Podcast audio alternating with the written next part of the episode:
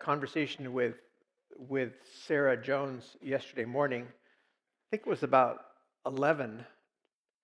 Um, she called and said um, she was asking for for help to get in touch with the camp up at Tall Timber because they were stuck in a snowbank about two miles from the camp. I'm not really sure how she got phone coverage, but they were on White River Road and um, they were on their way to, to the retreat and they were stuck. They couldn't move. And uh, what I know about that road is that if you're if you're like stuck, it's very likely that you're. It, I mean, the river is right there. And my favorite part of the conversation was when I said, "Well, Sarah, are you guys like in danger of, you know, sliding into the river?" And there was this pause, and there was this. Dan, are we going to fall in the river? so apparently they weren't. But anyway, they we got help to them quickly was kind of a moment.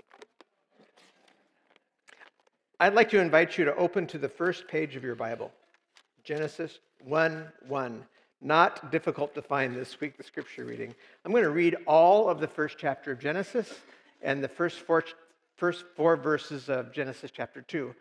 We're really in the first week of a series that we've entitled Rooted Core Truths for a Confident Faith. This is going to take us up to the beginning of the Lenten season, and uh, what we're what we're about this the beginning of this year is uh, we'll talk about more more about that in a few moments, but we're starting today with the um, really the first content sermon of about six or seven sermons that are uh, hopefully going to give us the kind of picture of our life of faith that's portrayed by this tree with its good root system, strong and, uh, and steady. So I'd like to uh, invite you to, to listen as I, as I read and then keep the Bible open in front of you for the rest of the sermon. Listen for the Word of God. In the beginning, when God created the heavens and the earth, the earth was form, a formless void, and darkness covered the face of the deep, while a wind from God swept over the face of the waters. Then God said, Let there be light, and there was light. And God saw that the light was good, and God separated the light from the darkness.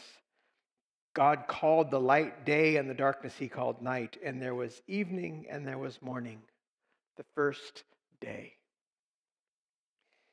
And God said, Let there be a dome in the midst of the waters, and let it separate the waters from the waters. So God made the dome and separated the waters that were under the dome from the waters that were above the dome. And it was so. God called the dome sky. And there was evening and there was morning, the second day. And God said, Let the waters under the sky be gathered together into one place, and let the dry land appear. And it was so. God called the dry land earth, and the waters that were gathered together he called seas. And God saw that it was good. Then God said, Let the earth put forth vegetation, plants yielding seed, and fruit trees of every kind on earth that bear fruit with the seed in it. And it was so. The earth brought forth vegetation, plants yielding seed of every kind, and trees of every kind bearing fruit with the seed in it. And God saw that it was good. And there was evening and there was morning, the third day. And God said, Let there be lights in the dome of the sky to separate the day from the night, and let them be for signs and for seasons and for days and years, and let them be lights in the dome of the sky to give light upon the earth. And it was so. God made the two great lights, the greater light to rule the day and the lesser night light to rule the night and the stars. God set them in the dome of the sky to give light upon the earth to rule over the day and over the night, and to separate the light from the darkness. And God saw that it was good.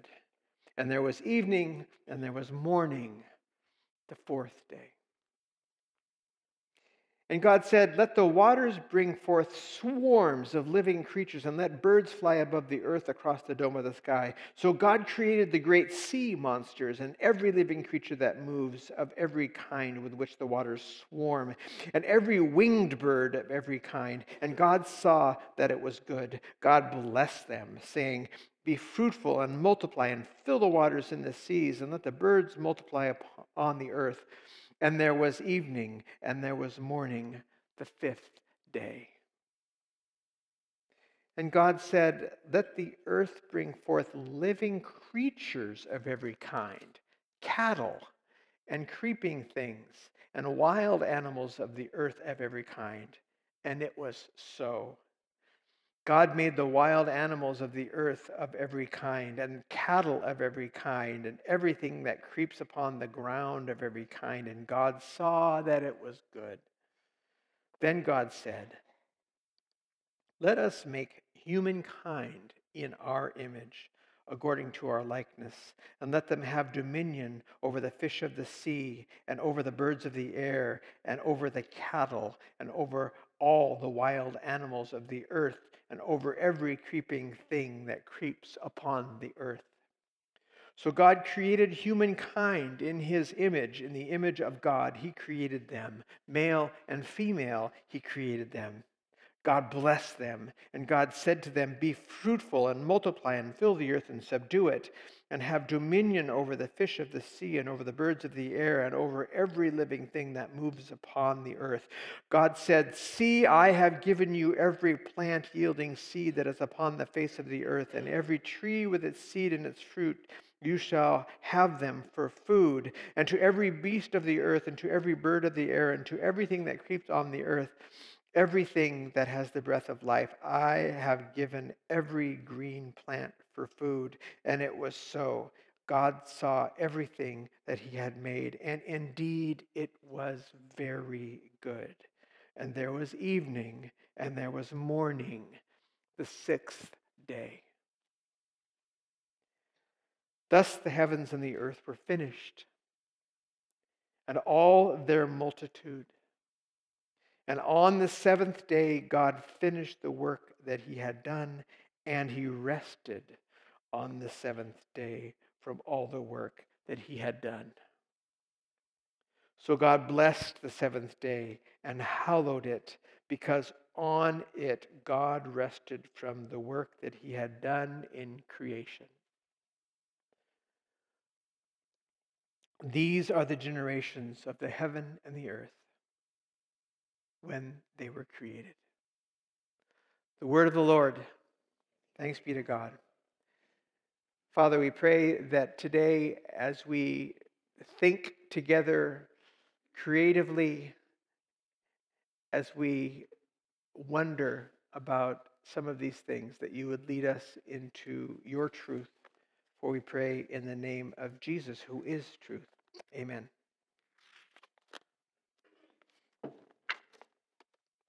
Sometimes I get to go to the grocery store. I get to go grocery shopping. I'm allowed. It's not often, to be honest, because I'm not good at it. I have a hard time getting the right things when I go to the grocery store. But when there's an emergency, sometimes I get a, a phone call and uh, or, or I'm sent from home to the store, and uh,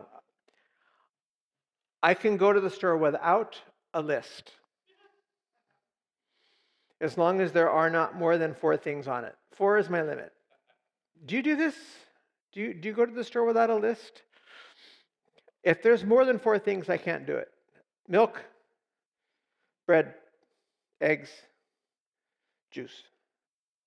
Usually I can remember four things. If there's a fifth thing, invariably I, I lose it. Um, so, you know, a finite number of things, I'm good. Do you have a limit? Do you, do you do this? Am I the only one? My list, my number is four.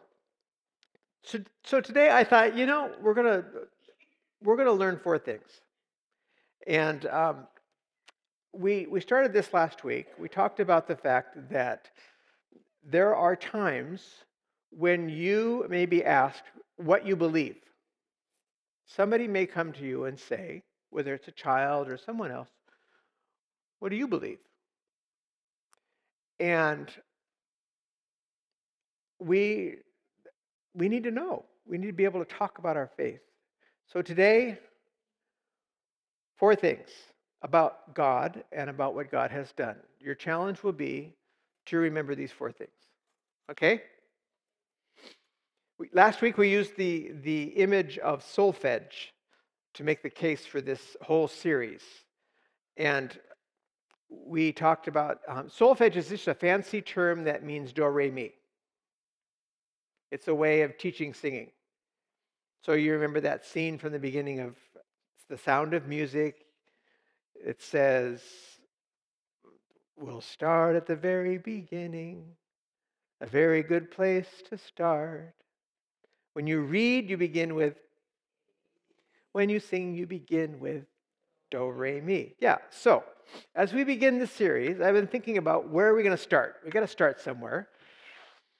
Now, C.S. Lewis, who was a very wise man, had these radio broadcasts that were turned into, into a little famous book called Mere Christianity. Have you heard of this book? A lot of us have read the book Mere Christianity. And C.S. Lewis, he begins with human nature and natural nature, or human law and, and natural law, and he compares and contrasts these in his the beginning of Mere Christianity. Well, that's a good place to start in talking about what we believe. John Stott wrote a book that had a huge impact on, on evangelical Christianity, a book he entitled Basic Christianity. And he begins right with Jesus. It's very, very Christ centered, what he chose to do. He starts out with Jesus' identity, who Jesus claimed to be, and what he, what he taught and what he did. It's a good place to start. Start with Jesus. The theologian Shirley Guthrie, in his amazing book entitled Christian Doctrine, he began the whole endeavor by first outlining a method and the, and the task of theology, understanding who God is. And in a sense, he was making sure that the toolbox was well stocked before attempting to the task of building a solid foundation on which to stand when, when discovering the truth about God. Now, this seems really wise. Got to have your tools in place. Good place to start. So we got all these choices. Where do we begin? I've had this, this little book on my shelf for many years by Dorothy and Gabriel Fackre, and it's entitled Christian Basics. You notice the, the books are all have these similar titles Mere Christianity, Basic Christianity, Christian Doctrine, Christian Basics. They're all seeking to do the same thing lay a foundation for our faith. So Gabriel and Dorothy Fackre begin with the story of creation.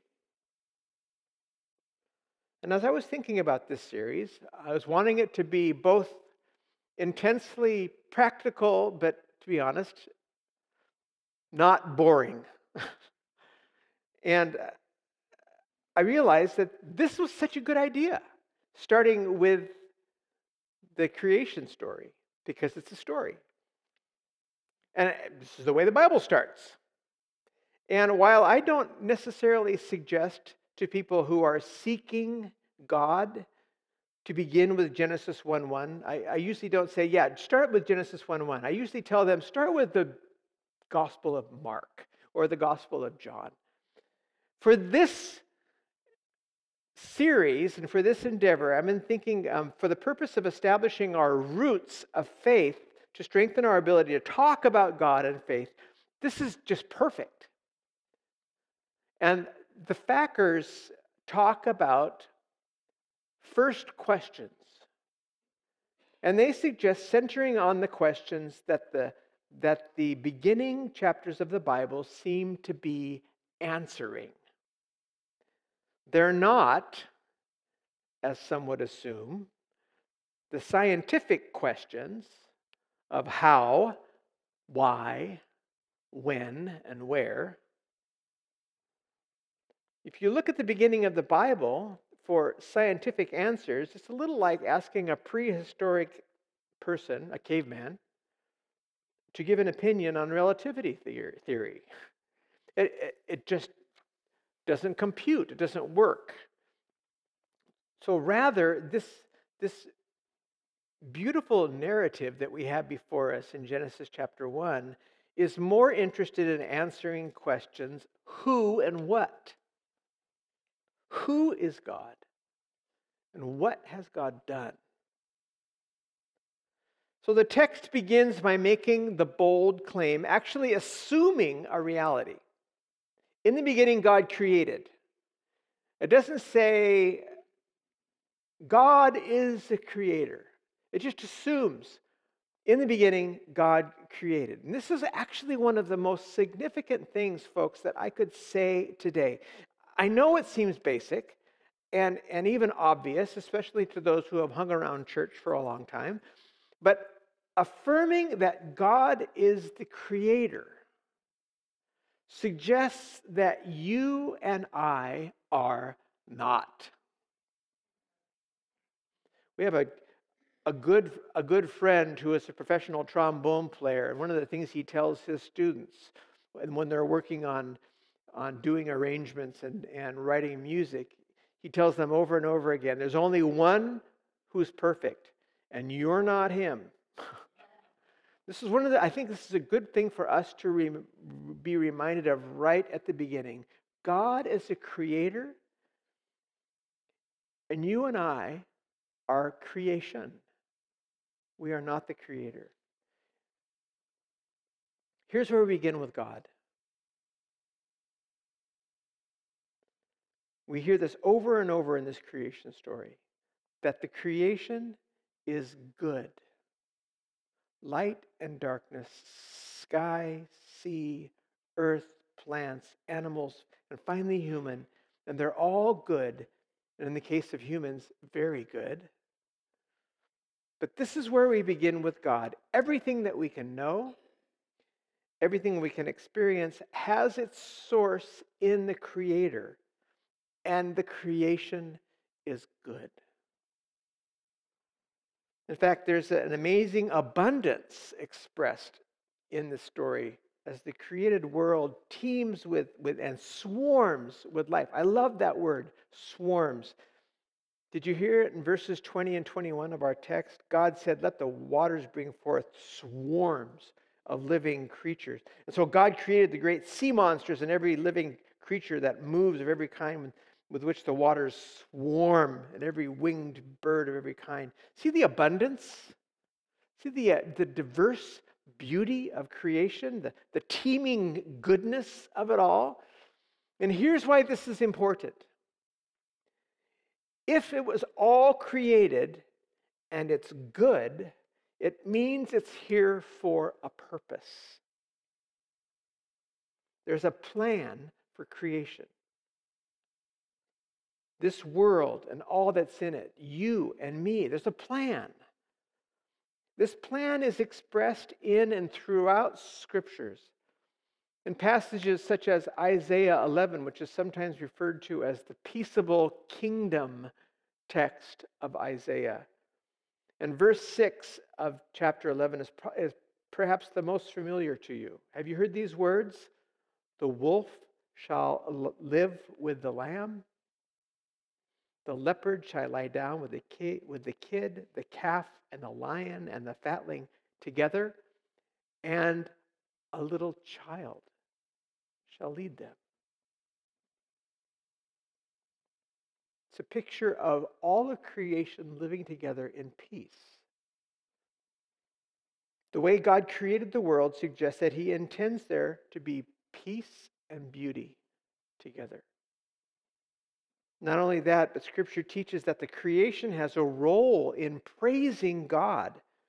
Now, we don't really think about or even talk about this this much and how it works, but the Bible is clear on this point from the beginning to the end, all the way to the Revelation. Revelation chapter 5 says, When I heard every creature in heaven and on earth and under the earth and the sea and all that's in them singing to the one seated on the throne and to the Lamb be blessing and honor and glory and might forever and ever. All of creation, all the creatures praising God.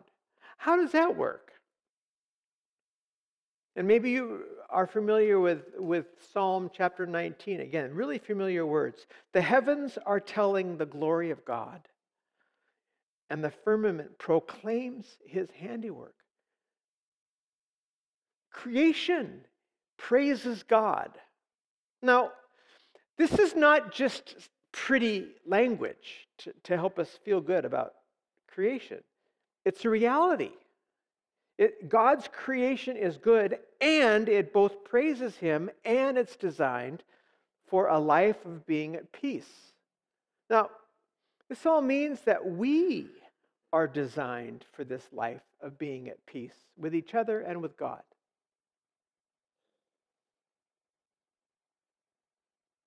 This is creation. Now, you may be thinking, yeah, but that's not how things are right now. Creation is not at peace. There's something called survival of the fittest. Animals eat animals. Not to mention that humankind is not really at peace with creation or with itself. And you're right. Nature is in pain right now. To use the, to use the words of Tennyson, red in tooth and claw. Not a pretty picture. And this has always been known by Christian um, thinkers, all the way back to the Apostle Paul, who expresses that creation is yearning for the way that things were intended because, because things are not right. They need to be restored. You read in, Romans chapter 8, verse 22, that the creation is groaning, yearning to be restored, and that the coming of Jesus is the beginning of hope that things will be restored to the way they were created. But in going there, we get ahead of ourselves. so let's stop. I've been talking now for about 10 minutes about this. Let's review. Remember, I said we have four things on our, on our grocery list. I've already given you three. Don't know if you realize it, but here they are. God is the creator, we are the creation. Everything God made is good and intended for a life of peace. God has a plan, a good plan. So there's three. Can you remember those three? Because I'm going to add a fourth one that's about the same size as all three of those together. So here we go. One more thing. In verses 26 and 27 of the text that we read, we learn some super important details of that plan we're talking about. Then God said, Let us make humankind in our image, according to our likeness let them have dominion over the fish of the seas, over the birds of the air, over the cattle, and all the wild animals of the earth, over every creeping thing that creeps upon the earth. So God created humankind in his image. In the image of God, he created them, male and female. He created them. That self descriptive phrase proves to be a key to understanding who God is.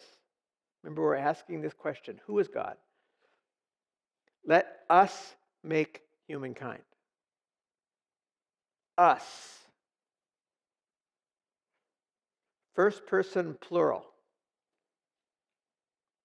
God talks about God's self by using the word us. Now, perhaps people who lived in Old Testament times wondered about that. We really don't know. Moses, Abraham, did they wonder about that? We don't know. But since the coming of Jesus, those who followed him and studied the scriptures have understood that this is one of several indications in scripture that point to what has become to be expressed as the doctrine of the Trinity. that God is one, but also three. Now, let me warn you if you try to wrap your brain around this in a 21st century logical, mathematical, scientific way, you will be frustrated. So, there are some wonderful expressions of what the church believes about this. We call them confessions or confessional documents. There's a whole list of them that the Presbyterian Church has said these are our confessions. One of them is the Westminster Confession of Faith, also expressed in a question answer format in the Westminster Catechism. There's two different forms of that, the short and the long. But here's the way it says in the Westminster Catechism about the Trinity there be three persons in the Godhead, Old English. There be three persons in the Godhead the Father, the Son, and the Holy Ghost. Don't be tripped up by the word ghost. These days, ghost means something that it did back then, something different. Then, ghost and spirit were synonyms.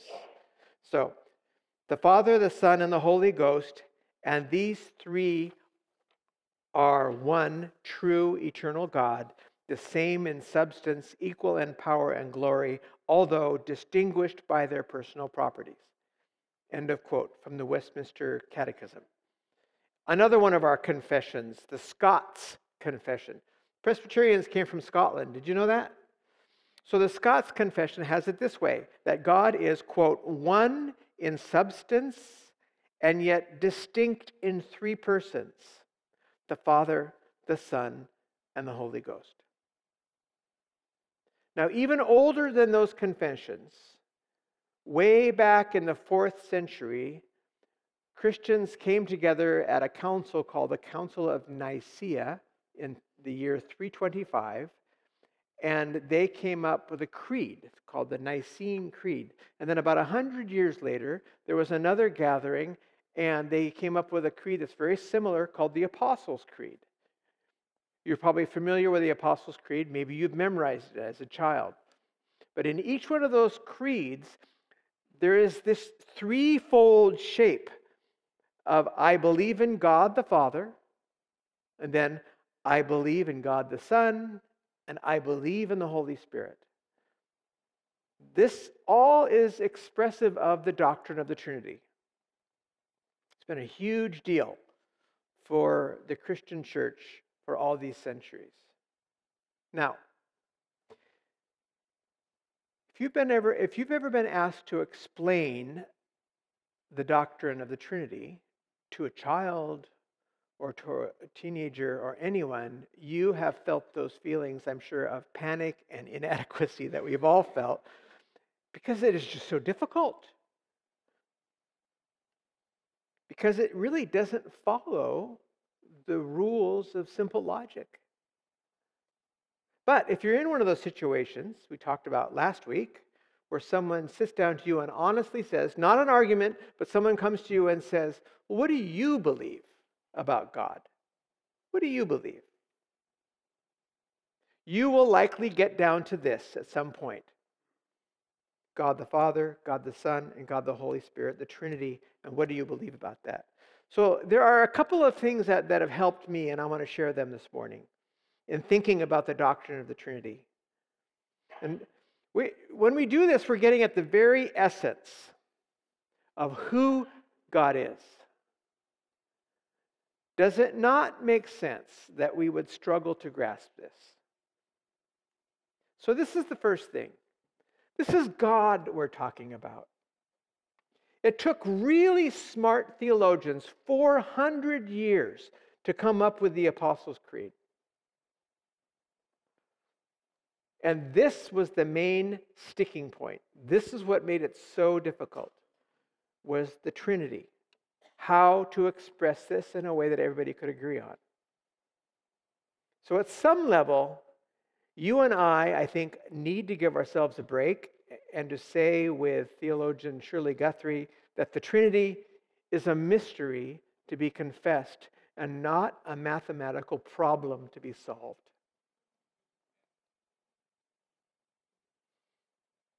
it's appropriate to step back and say, wow, I don't really get how this could be, but I'm going to believe it anyway. Now, that's the first part of it. So, that being said, let me share with you the other really helpful and actually exciting aspect of this creation story and the doctrine of the Trinity that also helps me to have something to say, something that's also part of my experience with God as a disciple of Jesus. Rather than simply focusing on the Trinity and the geometric image that is probably in your mind right now, which is what? A triangle. This is where we go when we think of the Trinity. How about thinking about it the way that the Eastern, the Greek, and Byzantine early Christians portrayed the doctrine? Not as triangular, but as circular when talking about the Trinity. There is this amazing fresco on the ceiling of the entrance of a monastery in Greece. Um, I hope you have a picture.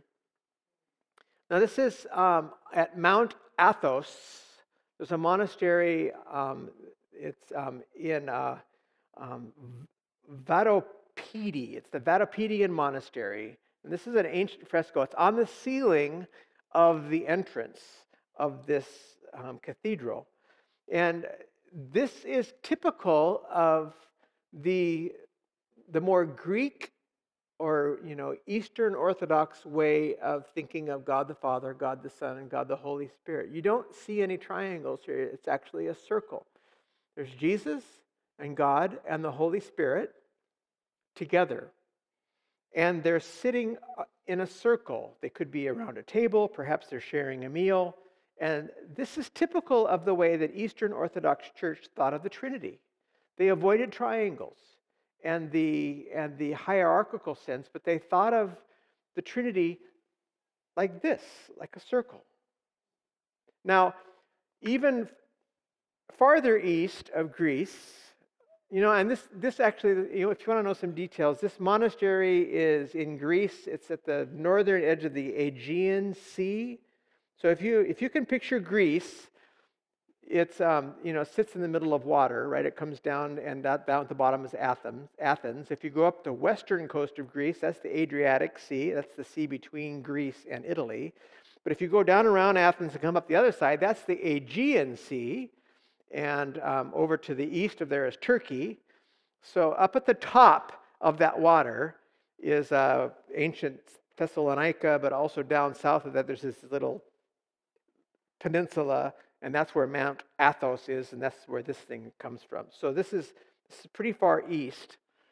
If you go farther east, down the coast of Turkey, down into Syria, you get Damascus, and there was a Christian community down there led by uh, John. His name is John of Damascus in the 8th, 7th century.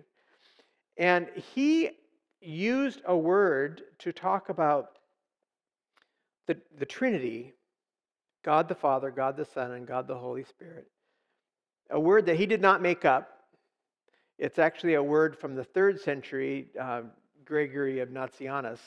But uh, John used this, this word. This word is perichoresis.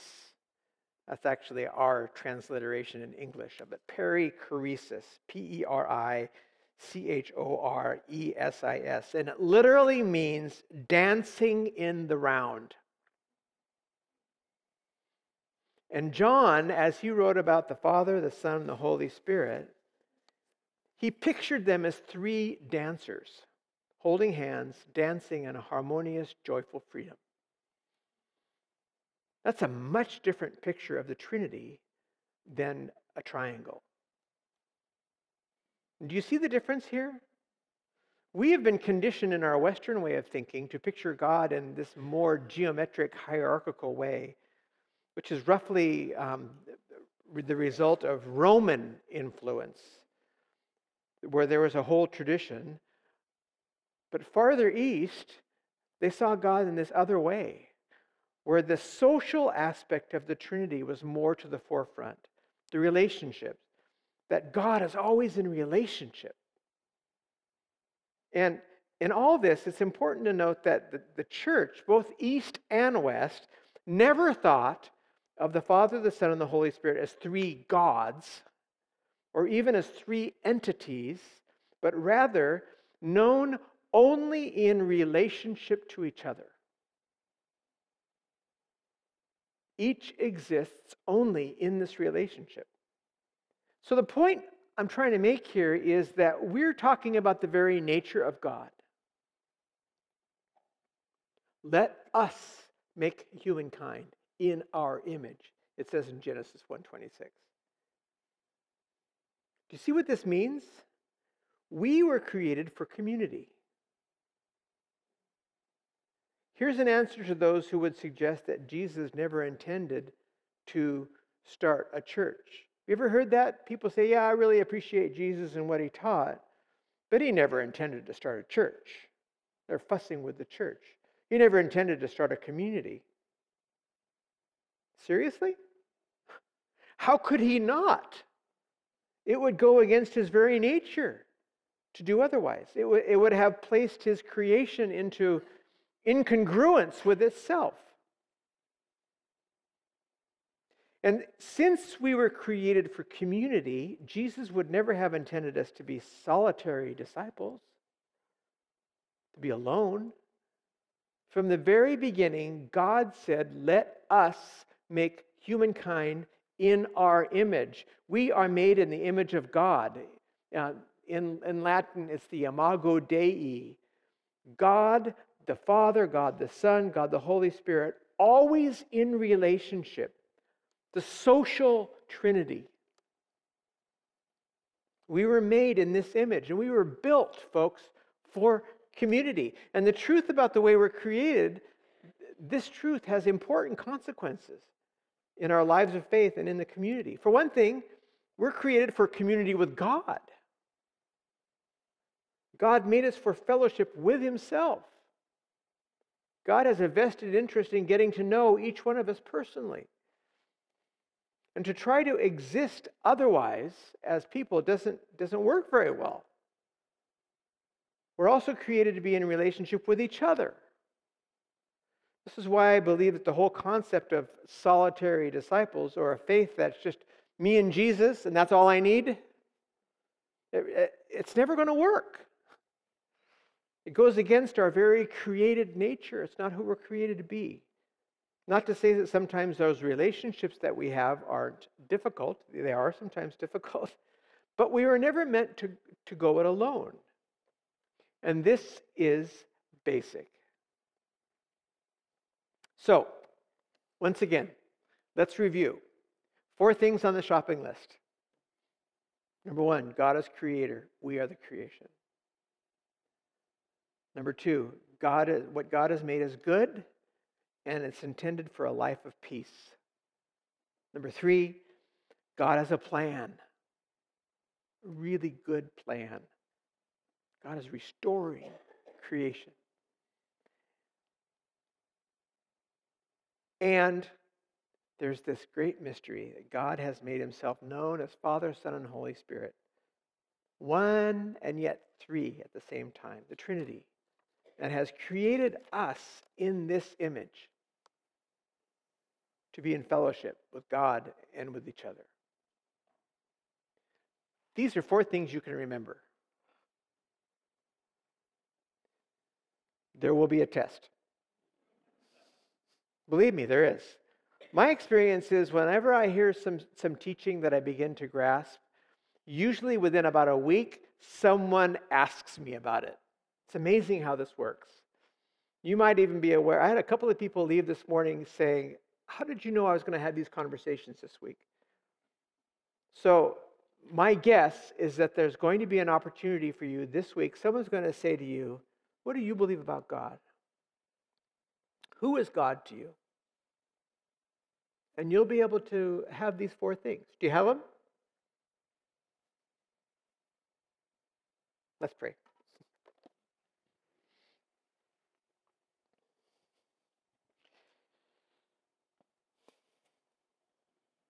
Lord, I pray that any things that I have said today that are not helpful will be easily forgotten. I pray that the things that you're planning on using in our lives of relationships with others will be remembered. Thank you, God, that you created us for relationship. I pray, Father, that you would help us in our opportunities to talk about you, to honor those relationships, and to be honest about what we know and what we don't know and where we're learning. For we pray in the name of Jesus. Amen.